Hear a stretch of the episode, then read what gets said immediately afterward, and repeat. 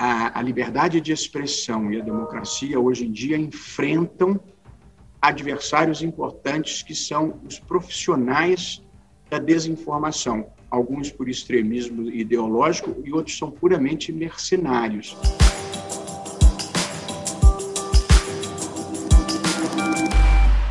Olá, pessoal! Como eu sempre digo, a partir de agora, menos emoção e mais razão. Eu tô, eu tô uma maravilha nesse canal, trazendo vários convidados, várias entrevistas. E hoje eu tenho um convidado muito especial. A gente vai conversar com o ministro Luiz Roberto Barroso, que é ministro do Supremo Tribunal Federal e o atual presidente do TSE, o Tribunal Superior Eleitoral. Vocês sabem que a gente tem eleições no ano que vem, falo muito sobre isso aqui no canal. Aliás, recentemente eu mencionei num vídeo que a gente fez sobre essa questão do voto impresso auditável, das urnas eletrônicas, um vídeo que o ministro Barroso postou lá nas redes sociais do Tribunal Superior Eleitoral. Então hoje a gente vai estar tá com ele aqui para poder sanar as nossas dúvidas diretamente e também conversar sobre outras coisas. Quem sabe ele não responde um pouco sobre a régua do GPS. Talvez, vou tentar. Bem-vindo, ministro. Prazer estar aqui com você, Gabriela. Prazer é. Prazer é todo nosso. Primeira coisa que eu quero saber é: por que é que as pessoas desconfiam tanto das urnas eletrônicas e por que elas são seguras? Bom, é, eu, as pessoas que desconfiam, eu acho que desconfiam um pouco por desinformação. Então, eu estou aproveitando todos os espaços possíveis para dar as informações é, adequadas partindo do pressuposto, Gabriela, de que eu estou me dirigindo às pessoas que de boa fé têm dúvida, porque quem, uhum. quem quer causar confusão, eu não, não tenho solução para esse problema. Há, há, uma crença equivocada de que as urnas não são auditáveis, as urnas são auditáveis, ou seja, qualquer pessoa pode verificar em diversas fases do processo, antes, durante e depois, a integridade do programa. Então, o que, que, o que, que é basicamente a urna eletrônica? A urna eletrônica é um computador no qual você insere um programa que vai ter o nome dos candidatos, o nome dos eleitores e registra o voto. Esse programa ele é elaborado aqui no TSE e, na sua elaboração, são convidados o Procurador-Geral da República, a OAB, a Polícia Federal e todos os partidos que podem mandar os seus técnicos acompanharem a elaboração do programa. Quando todo mundo está satisfeito, faz-se a assinatura digital e a lacração, que é uma blindagem do programa. E esse programa é o que é inserido nas urnas. As urnas nunca entram em rede, portanto, elas não são hackeáveis, ninguém pode ter acesso remoto. Depois, eu não, eu não vou aborrecer o seu público com cada etapa de auditoria, mas a mais importante é o programa. O programa tem a participação de todo mundo e a blindagem. Depois ele é inserido na urna no dia da eleição, a urna imprime um boletim chamado zerésima para mostrar que não tem nada dentro dela, e quando termina, ela imprime um boletim com o resultado daquela urna, daquela sessão eleitoral. Tudo sob fiscalização dos partidos. Portanto, é, é simplesmente equivocada a crença de que não há auditoria. Ela é auditável em diferentes momentos. Qual é o problema do voto impresso, é, Gabriela? Porque algumas pessoas dizem, não, mas o que, que tem, então, você ter mais um voto impresso, mais um mecanismo de conferência? Nós vamos ter, provavelmente, 150 milhões de eleitores nas próximas eleições. Então, nós estamos falando do transporte, do armazenamento e da recontagem manual desses votos. É voltar a um tempo que não é o seu tempo, mas é o meu, em que as eleições eram fraudadas, sumia voto, aparecia voto, tinha é, fiscal que comia voto, e, portanto, todas as eleições tinham uma suspeita de fraude. Desde 96, com a urna eletrônica, nós abolimos essa suspeita de fraude. De modo que vai ser uma volta ao tempo. A deputada que apresentou o projeto disse: Eu quero contar tudo à mão, em público. Leva 20 dias para contar à mão, com todos os riscos. Portanto, é um pouco como entrar no túnel do tempo é como jogar fora o, celular e comprar um orelhão e abrir uma lojinha para vender ficha. Você sabe, ministro, que no vídeo que eu fiz aqui no canal, eu falei exatamente o que o senhor falou no começo da sua fala, que é muita gente que questiona as urnas eletrônicas e que fala sobre essa possibilidade do voto impresso auditável faz porque não sabe onde procurar uma informação confiável a respeito da integridade do nosso sistema eleitoral. Mas o que eu disse é: então você querer que o nosso sistema eleitoral seja transparente, que ele funcione direito, que de fato as urnas é, correspondam àquilo que é vontade do eleitor, é louvável. Isso é querer fortalecer a nossa democracia. Mas aí, eventualmente, a sua ignorância sobre um assunto específico, e eu também aprendi nos últimos tempos como, tempos como funcionam as urnas eletrônicas e essa questão da auditoria, eu também não sou especialista, tudo bem a gente não saber sobre todos os assuntos, mas eventualmente a sua ignorância sobre isso ela pode ser instrumentalizada a serviço de pessoas que estão querendo promover campanhas de desinformação para descredibilizar o nosso sistema eleitoral. E esse é um problema muito sério. Porque se a gente perde a credibilidade no nosso sistema, a gente fragiliza ainda mais essa nossa democracia que já está sofrendo um baque há algum tempo, né?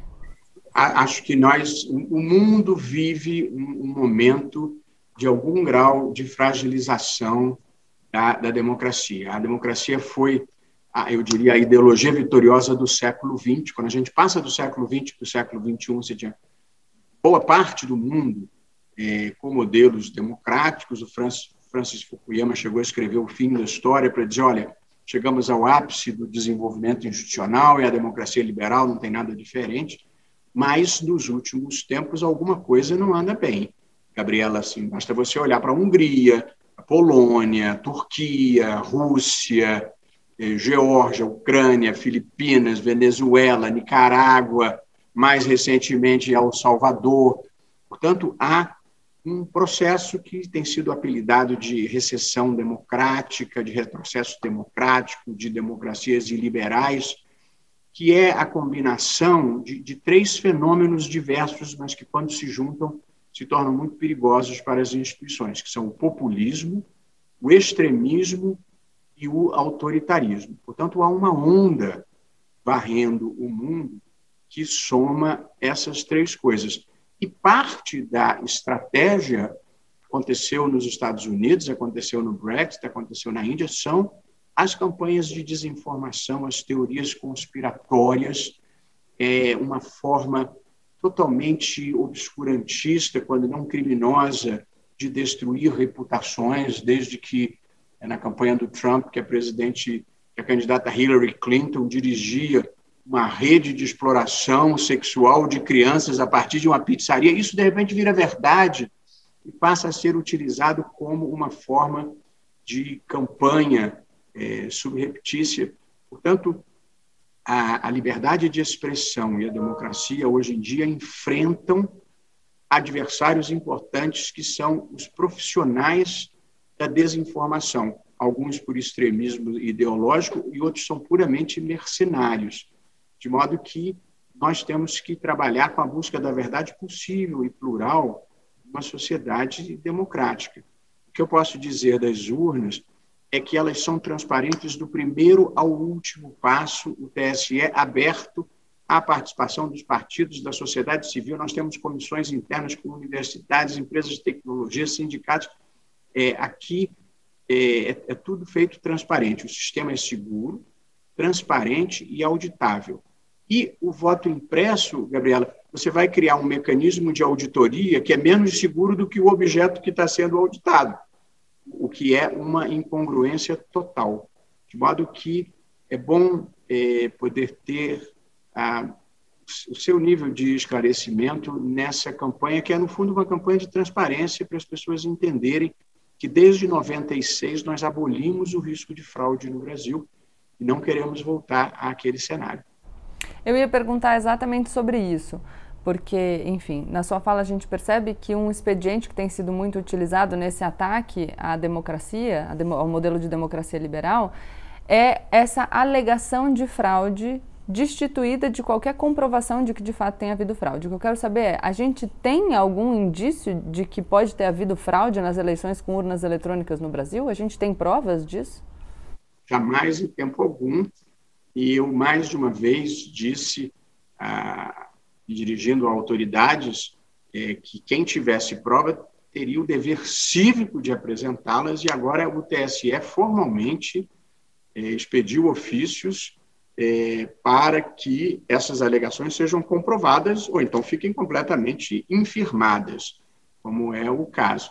A verdade, Gabriela, é que de 96 para cá foi reeleito o presidente Fernando Henrique, foi eleito por duas vezes o presidente Luiz Inácio Lula da Silva, foi eleita por duas vezes a presidente Dilma Rousseff e foi eleita, eleito o presidente Jair Bolsonaro.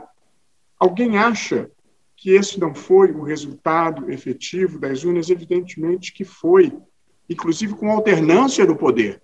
Na sucessão do presidente Fernando Henrique, houve uma alternância, na sucessão da presidente Dilma, no caso específico do presidente Michel Temer, houve alternância, quando que não há, não há nenhum fundamento. Infelizmente, é um discurso é, vazio, e, e, e, isso tem ocorrido é, em diferentes partes do mundo. Eu tive no México agora como observador, tinha estado nos Estados na eleição americana antes como observador.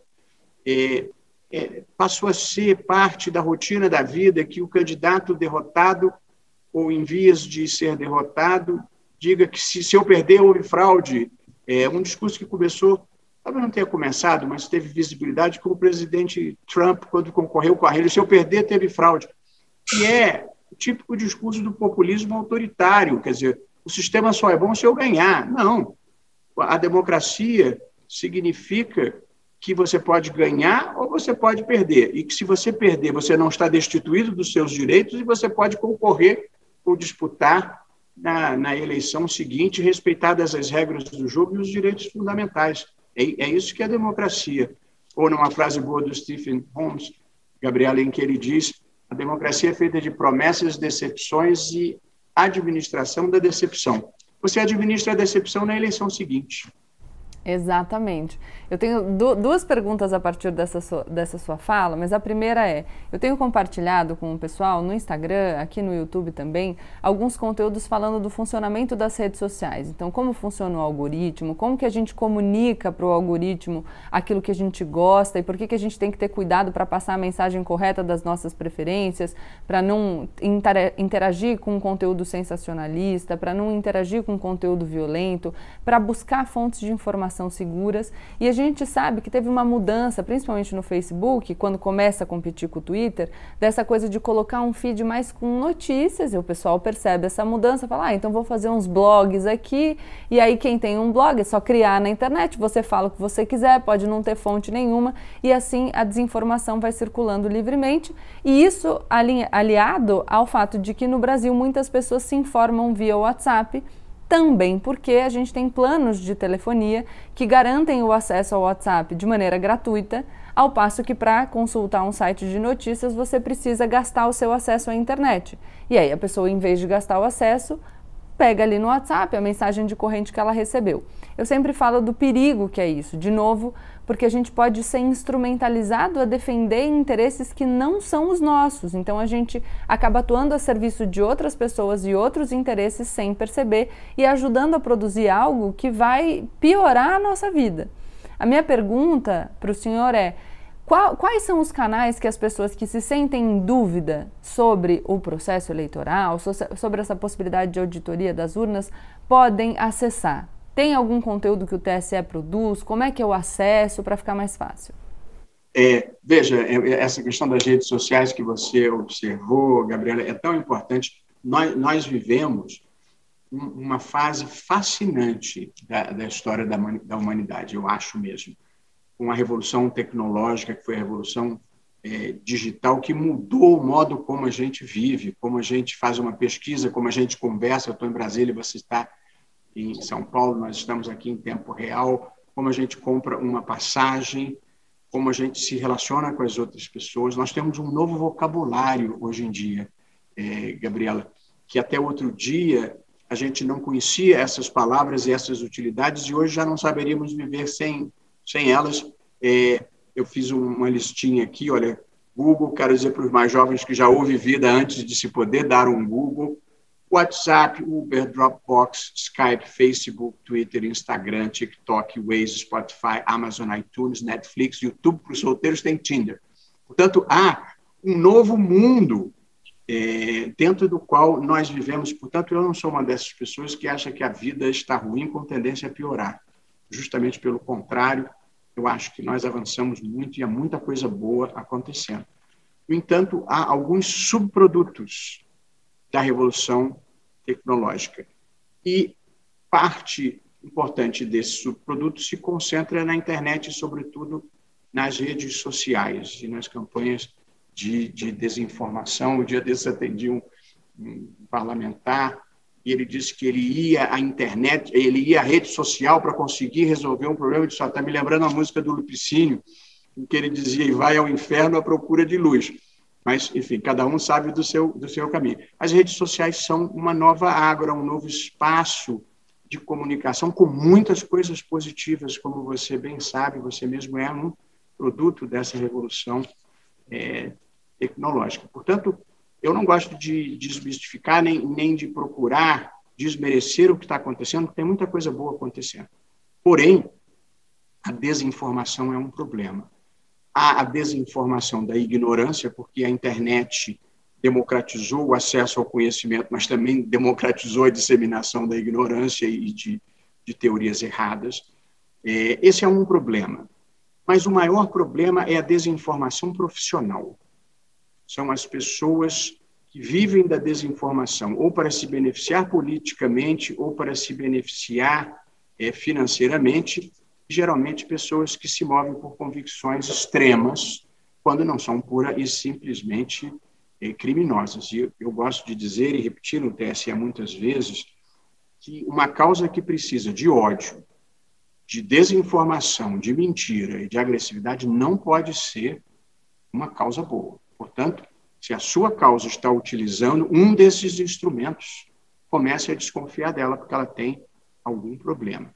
Durante as eleições, agora chegando no TSE, nós fizemos parceria, Gabriela, com todas as plataformas tecnológicas. Com o WhatsApp, criamos inclusive um chatbot no WhatsApp, em que nós mandávamos para os usuários a informação verdadeira, Tivemos parceria com o Facebook, com o Instagram, com o TikTok e, muito importante, com todas as agências checadoras de notícias, que é um novo business que há no mundo e no Brasil em particular, de modo que as redes se comprometeram conosco e monitoravam os comportamentos coordenados inautênticos, portanto, os perfis falsos, os robôs, os disparos em massa eh, ilegais, e nós monitorávamos a rede e a imprensa em busca de notícia falsa ou duvidosa, imediatamente mandávamos para os checadores de notícia e, em seguida, distribuímos pelos canais das redes sociais e de comunicação do TSE e. Abrimos uma página no, na, na, no site da Justiça Eleitoral, chamada Fato ou Boato, com as notícias verdadeiras e fizemos uma parceria com as empresas de telefonia para não acontecer o problema que você mencionou. As pessoas podiam ter acesso à nossa página de verdade sem que isso implicasse em gasto do seu pacote de, de dados. Portanto, essa foi uma operação de guerra que nós montamos durante as eleições, que deu certo. E agora, a Aline Osório, que é a nossa secretária-geral aqui do TSE, está coordenando a programação para enfrentamento da desinformação nas próximas eleições, eu fico até fevereiro, mas nós pretendemos deixar tudo pronto para o pessoal que vai é, entrar. Eu diria que uma das grandes causas do nosso tempo é uma forma de enfrentar a desinformação, o ataque às instituições, o ódio, sem destruir a liberdade de expressão. Portanto, o mundo hoje está diante desse desafio nós nos livramos, em grande parte, da censura estatal e agora temos uma rede privada que ela própria pode muitas vezes exercer censura e temos atores da rede social que usam a rede social para destruir esta liberdade de expressão que nós tanto lutamos para conquistar. Modo que o mundo é fascinante, mas é complexo também, é, embora o mal não possa mais do que o bem, na minha convicção mais profunda, ele existe. E, e, a gente precisa compreender que as coisas são complexas. Sabe que outro dia eu estava com um amigo e ele fez uma pergunta sobre mais de 50% dos votos brancos e anulação da eleição e eu ensinei o caminho. Então coloquei no Google. Olha que legal, você usa o Google, coloca ali a sua pergunta, pode escrever a frase da sua dúvida e coloca TSE do lado. E muito provavelmente vai aparecer a página do TSE com a resposta para sua pergunta. No caso dessa pergunta do meu amigo apareceu falando que era fake, que não é verdade. Então, isso é um jeito bom de procurar, procurar esse tipo de fonte. Não ir ali na corrente de WhatsApp que você não sabe nem quem falou. Vai lá no site do Tribunal Superior Eleitoral e às vezes a gente acha que vai estar difícil de entender, mas hoje em dia já existe essa consciência e os sites, enfim, são preparados para que as pessoas possam compreender o que está escrito ali. Junto com a sua resposta sobre a frustração e manejar a frustração na democracia, eu fiquei pensando, porque esse canal aqui, ministro, é um canal no qual eu reitero a todo momento que eu não quero que as pessoas necessariamente concordem comigo sobre todos os assuntos. Porque eu não concordo com todas as pessoas que eu gosto e com quem eu convivo sobre todos os assuntos, e eu sequer concordo com a Gabriela do passado sobre todos os assuntos, e espero eu que eu não concorde também com a Gabriela do futuro, porque eu espero me aprimorar né, a todo momento e ser no futuro uma pessoa melhor do que eu sou hoje. Então, o que eu digo aqui é que a gente tem, tem sempre que estar aberto ao diálogo e entender que a democracia é o espaço do plural. A gente precisa aprender a conviver com o divergente, ganhar e perder a partir do convencimento dos eleitores a respeito das nossas propostas e dentro das regras do jogo. Só que a gente tem visto uma lógica diferente disso, que é tudo aquilo que não sou eu ou que não é muito parecido comigo, é horrível e tem que ser eliminado não tem direito de falar e de se manifestar. Como que isso também pode ser um perigo para a nossa democracia e como a gente consegue renovar esse nosso espírito democrático e se engajar mais num debate que considera o nosso adversário não como um inimigo, mas só como um adversário? É, é essa também é uma das questões cruciais do, do nosso tempo. Eu, eu tenho um, um slogan pessoal de que, na vida, o compromisso que a gente tem é cumprir bem o próprio papel, porque a gente não tem controle sobre o que os outros estão fazendo, e, Gabriela. Portanto, e aqui citando o Gandhi, o primeiro passo é seja você a mudança que você deseja para o mundo. Portanto, é cada um de nós, é, cada um se comportar da forma que acha que esse comportamento deve ser, e, e eu estou de pleno acordo com o que você disse, a democracia não é o regime político do consenso. A, a, democracia é plural por excelência. A democracia é o regime em que a divergência é absorvida institucionalmente e as pessoas se tratam com respeito e consideração. Eu gosto de dizer, para chegar especificamente nesse ponto, que a, a democracia contemporânea ela é feita de votos, de direitos e de razões votos dão a dimensão representativa. Nós vamos lá na urna e escolhemos os nossos governantes. Direitos fundamentais significa que mesmo quem perde conserva os seus direitos, seja minoria ou seja qualquer grupo específico. Em terceiro lugar, razões, porque o mundo hoje a política e a democracia é feita de um debate público permanente sobre todos os assuntos, como nós estamos travando aqui. Tanto o segredo de um debate público relevante para a democracia é a circulação de informações verdadeiras dentro da verdade possível numa sociedade é, plural e na capacidade de as pessoas se tratarem com, com respeito e consideração. A, a, a verdade não tem dono, mas a mentira deliberada tem. E, portanto, eu acho que nós estamos atrás dessa mentira deliberada. Eu acho que é a questão da desinformação e do ódio vai acontecer um pouco o que aconteceu com outras causas que pareciam muito difíceis, como a causa da ascensão feminina, depois a causa do respeito à igualdade racial, depois a causa do respeito aos grupos LGBTQIA+, que agora acrescentaram P também. Portanto, eu acho que a, a, a, a humanidade vai se conscientizando dos seus problemas e vai promovendo um avanço civilizatório. Mas o que eu acho que vai acontecer com a desinformação, mal comparando, pouco que aconteceu com a pornografia. Nos anos 70, quando eu era jovem, temia-se que a pornografia fosse dominar o mundo. E ela acabou confinada a um gueto em que é consumida por quem quer ir lá consumir.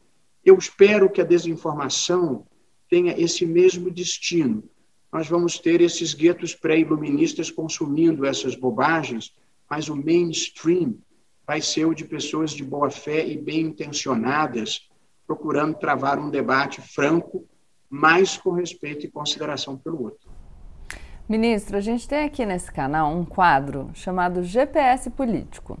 Eu entrevisto lideranças políticas brasileiras e peço para eles se colocarem numa régua que eu estabeleci com um professor, o Christian Lynch, professor de ideologias no Rio de Janeiro, e digo sempre que as pessoas podem até se colocar fora da régua, se atribuir outro rótulo. O importante é só dizer o que significa esse rótulo, porque senão a gente fica discutindo aqui no Brasil uns nominhos na política e muitas vezes eu digo o mesmo nome que a outra pessoa, mas eu quero dizer algo e a pessoa quer dizer uma outra coisa. Então, para a gente partir de um referencial teórico comum, para a gente entender o que o outro está querendo dizer, queria te perguntar se eu posso te mostrar a minha régua do GPS político para ver se o senhor quer falar alguma coisa sobre o seu posicionamento, dizer uma coisa, algo, algo sobre o seu rótulo.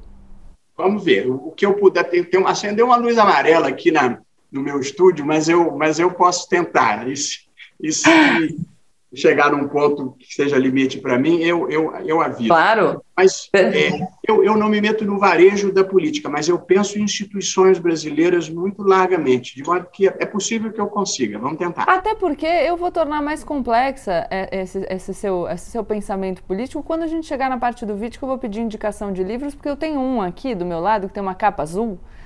Enfim. Peraí.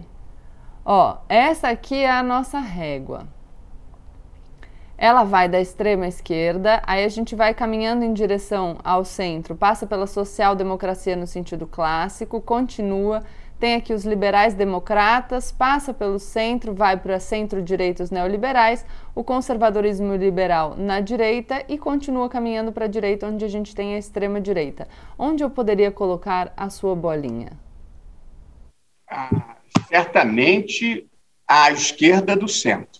Aqui, liberais democratas? Acho que mais um pouquinho para a esquerda.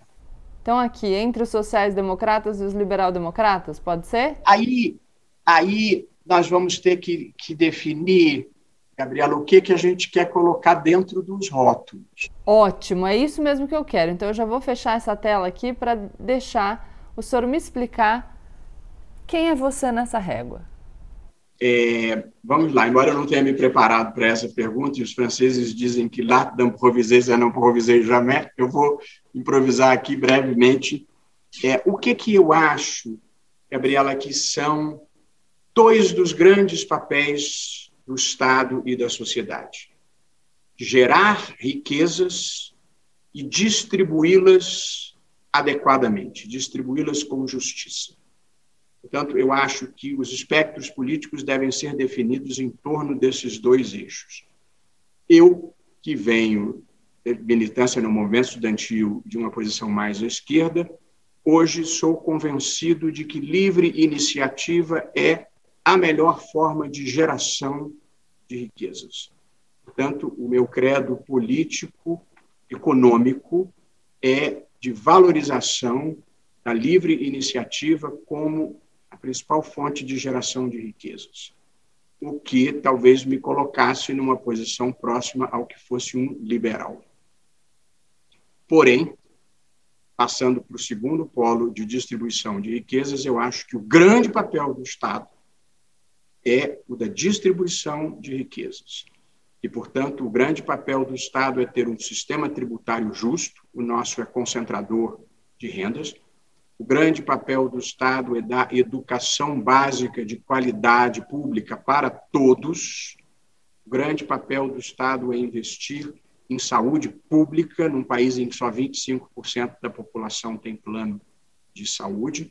E o papel do Estado é prestar serviços públicos de qualidade e criar redes de proteção social para quem não é competitivo, que não pode ser.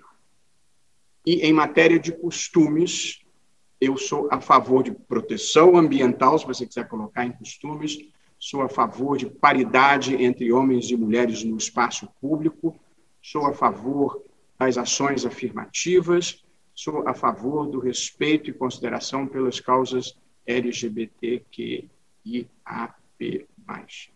Portanto, eu acho que eu me espalharia nesse, nesta sua regra entre uma posição que vai de liberal à economia a uma posição bem progressista em matéria de costumes, e eu defendo também a descriminalização da maconha.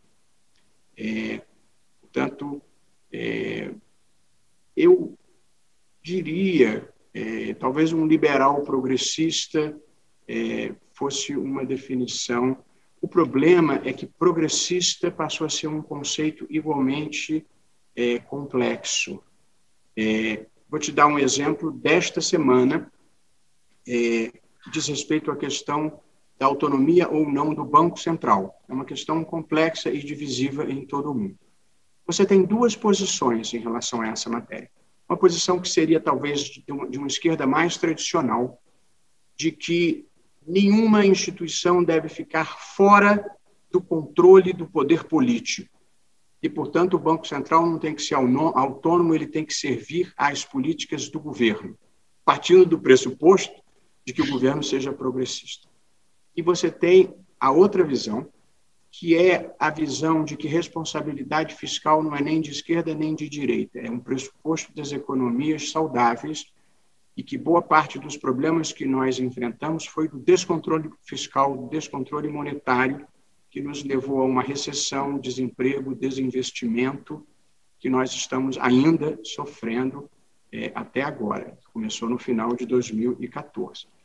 Portanto, eu acho que responsabilidade fiscal é uma causa progressista, porque impede o aumento da inflação e impede o aumento dos juros, e aumento de inflação e de juros penalizam, sobretudo, as classes mais pobres. Portanto, eu considero, nesse caso, que ser progressista não corresponde à posição da esquerda tradicional. Porque, no fundo, a minha preocupação é a emancipação das pessoas e fazer a vida de cada um melhor e maior. Acho que essa é a grande causa da humanidade. E, portanto, se eu achar que lá na ponta faz mais bem às pessoas que precisam uma determinada prática, uma determinada política, eu adiro a ela e me liberto completamente dos dogmas do passado. Tal como você, também eu não sou o mesmo que era ontem. Que bom. Ó, eu vou, vou me encaminhando para o final aqui, porque eu sei que a gente tem um limite de. Foi difícil, hein? Não, mas foi boa, respondeu bem. Tá acostumado, né? Primeiro, antes de ser ministro do, do Supremo Tribunal Federal, era advogado, já ocupou muitas vezes as tribunas, é professor, então já está acostumado a, a, fazer os discursos. É, eu sei que, que o senhor tem uma prática nas redes sociais, no Twitter, no Instagram, de indicar para o final de semana um livro, uma música, um filme. Então eu quero te pedir também para fazer uma indicação aqui nesse meu espaço, mas eu vou começar. Então, e o livro que eu vou indicar é este aqui chamado Sem Data Vênia, que por acaso foi escrito pelo ministro Luiz Roberto Barroso. E nesse livro aqui que eu li, eu vou provar para as pessoas que o meu tá todo, ó, marcadinho, vocês estão vendo? Eu também leio assim, Gabriela. É? Leio. É muito legal, tem, enfim, relatos sobre alguns julgamentos importantes do Supremo, tem os posicionamentos do ministro, então é um livro fácil de ler, muito bem escrito e é interessante para quem quiser saber um pouco mais, eu, essa é a minha indicação. E a sua, ministro? É, posso indicar alguns? Assim, Pode, claro. Assim, eu, eu, primeiro vou falar de coisas que eu li recentemente e que me eu tenho muitos interesses, eu preciso te dizer. É, livros que me chamaram a atenção dos que eu li recentemente: *Sapiens*, muito bom. As Nações Fracassam, é, *Sapiens* do, do Yuval Noah Harari, que as nações é, fracassam do Acemoglu e do, e do Robinson. Eu li Civilização, do Niall Ferguson, que eu, que eu gostei muito. É, clássicos brasileiros, eu destacaria é, Os Donos do Poder, é, do Raimundo Fauro. É, Brasil, uma é, biografia da Lilia Schwartz, eu, eu destacaria. Poesia, evidentemente, Fernando Pessoa, imperdível, páginas. Eu sou uma apaixonada por Pessoa, a segunda entrevista que eu. É, pois então, estamos, então estamos juntos. Eu considero a, uma poesia do Fernando Pessoa, eu gosto muito de ler tudo em que ele fala do Tejo, que o Tejo é, não é maior do que o, o Tejo é maior do que o rio da minha aldeia, mas o Tejo não é maior do que o rio da minha aldeia, porque o Tejo pertence a, to, pertence a toda a gente e o rio da minha aldeia só pertence a nós ali. É, eu acho lindo essa, essa poesia. É, música, é, eu, eu vou ser penosamente óbvio, eu acho que nada é mais bonito e inspirador no universo musical brasileiro do que Chico Buarque de Holanda nada, nada se compara. Que acabou de fazer aniversário, inclusive, né? Eu vi, eu vi, ele estava numa manifestação e eu vi as, as, é, as notícias, mas o, o, Chico é feliz quando é lírico, ele é feliz quando é político, ele tem uma poesia extraordinária. Eu adoro Caetano, eu adoro Gilberto Gil, eu adoro a Ana Carolina, a, eu adoro a Maria Bethânia, é, a Maria Bethânia recitando Fernando Pessoa. Aí. É o máximo. Eu gosto de samba, portanto, gosto é, da Maria Rita, filha da Elis Regina, cantando samba é maravilhoso. O Martim da Vila, que agora já de idade avançada ainda continua tendo coisas bonitas. É, Zeca Pagodinho. É, eu gosto de gosto de sertanejo. É, Outro dia eu, eu, eu, eu, eu coloquei uma, uma sugestão, é, Gabriela, da Marília Mendonça. Olha, causou, e as pessoas mas você está apaixonado? Eu disse, não, eu continuo, continuo apaixonado, mas é pela mesma mulher. mas a Costa Marília Mendonça, é, teve um dia desses eu coloquei uma música que é considerada brega, mas eu acho deliciosa, do, do Reginaldo Rossi, chamada Garçom. Aqui nessa mesa de bar. É isso. Você sabe que na minha, na minha primeira juventude, eu estou na terceira juventude, eu tinha planos de ser compositor. Era o meu projeto na vida era ser é, compositor.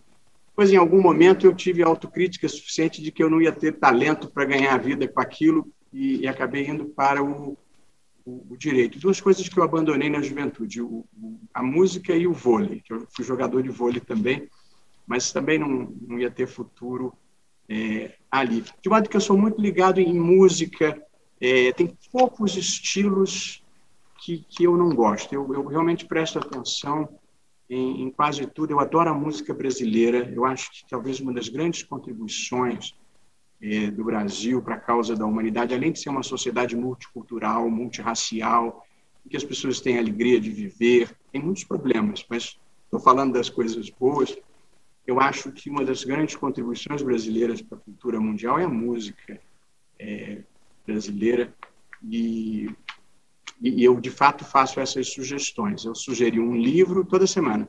Já faço a 55, um livro, uma poesia ou um pensamento, porque a poesia, se você for verdadeiramente seletivo, você tem um universo limitado das coisas que você considera verdadeiramente fora de série. Tem coisas boas, mas eu digo que fora de série é, tem uma limitação. E aí, então, eu ultimamente tenho sugerido, hoje é o dia, ou série ou é, um pensamento.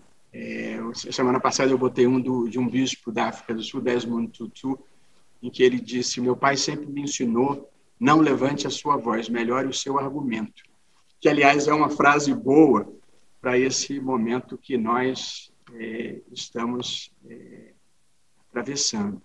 Mas eu acho que a gente difundir uma cultura da paz, é, do, do, respeito ao outro, é, e, e, e, talvez até nesse mundo em que as amizades estão se dissolvendo por polarizações é, políticas, a gente na vida deve sempre considerar a possibilidade de que aquilo que a gente tem certeza plena pode não ser tão certo assim. E, e considerar a, a, possibilidade de o outro ser diferente, de o outro ter tido vivências diferentes, ter medos é, diferentes. Portanto, a, a empatia é um esforço de procurar ver o outro com a lente que você vê a si mesmo, com as suas dificuldades, com as suas fraquezas, com as suas virtudes, e, e, e conseguir respeitá-lo, mais difícil ainda, eh, Gabriela, é a gente ter respeito e consideração mesmo por quem não merece, que é talvez o, o ápice é, da espiritualidade. Muito obrigada Então, para quem acompanhou essa nossa conversa, muito boa essa nossa conversa. Eu e o ministro Luiz Roberto Barroso gostaria de dizer que vocês podem acompanhar o ministro nas redes sociais dele, inclusive para receber essas dicas do final de semana. E é importante que a gente tenha feito esse papo aqui no canal para que vocês conhecessem um pouco mais o ministro Barroso, mas também porque a gente está num momento específico em que o presidente da República vai indicar mais um nome para o Supremo Tribunal Federal em virtude da aposentadoria do ministro Marco Aurélio. Eu sei que tem gente que vai falar, ué, mas eu não tenho nada a ver com a indicação, eu não posso, meu voto não tem qualquer poder. É, sobre essa indicação dos membros que integram a cúpula do Poder Judiciário. Mas não é assim porque é com o nosso voto que a gente escolhe o presidente da República, que faz a indicação, e os representantes do nosso estado no Senado Federal, que são os responsáveis pela sabatina. Então a gente tem sim impacto nessas escolhas e por isso que a gente tem que votar consciente. Muito obrigada, ministro, pela sua participação. Prazer e uma alegria estar aqui com você, Gabriela. Você tem o sucesso que merece. Parabéns, felicidades. Tá? Obrigada. Então, obrigada, gente. Se inscrevam no canal, curtam, compartilhem esse vídeo com o maior número de pessoas que vocês puderem, porque a gente precisa diminuir a desinformação e esse vídeo pode ser uma, um início aí para as pessoas se conscientizarem da necessidade de buscar fontes seguras para saber o que, que acontece com a nossa democracia, que corre risco, embora a gente não deva perder a esperança, a gente tem que permanecer alerta.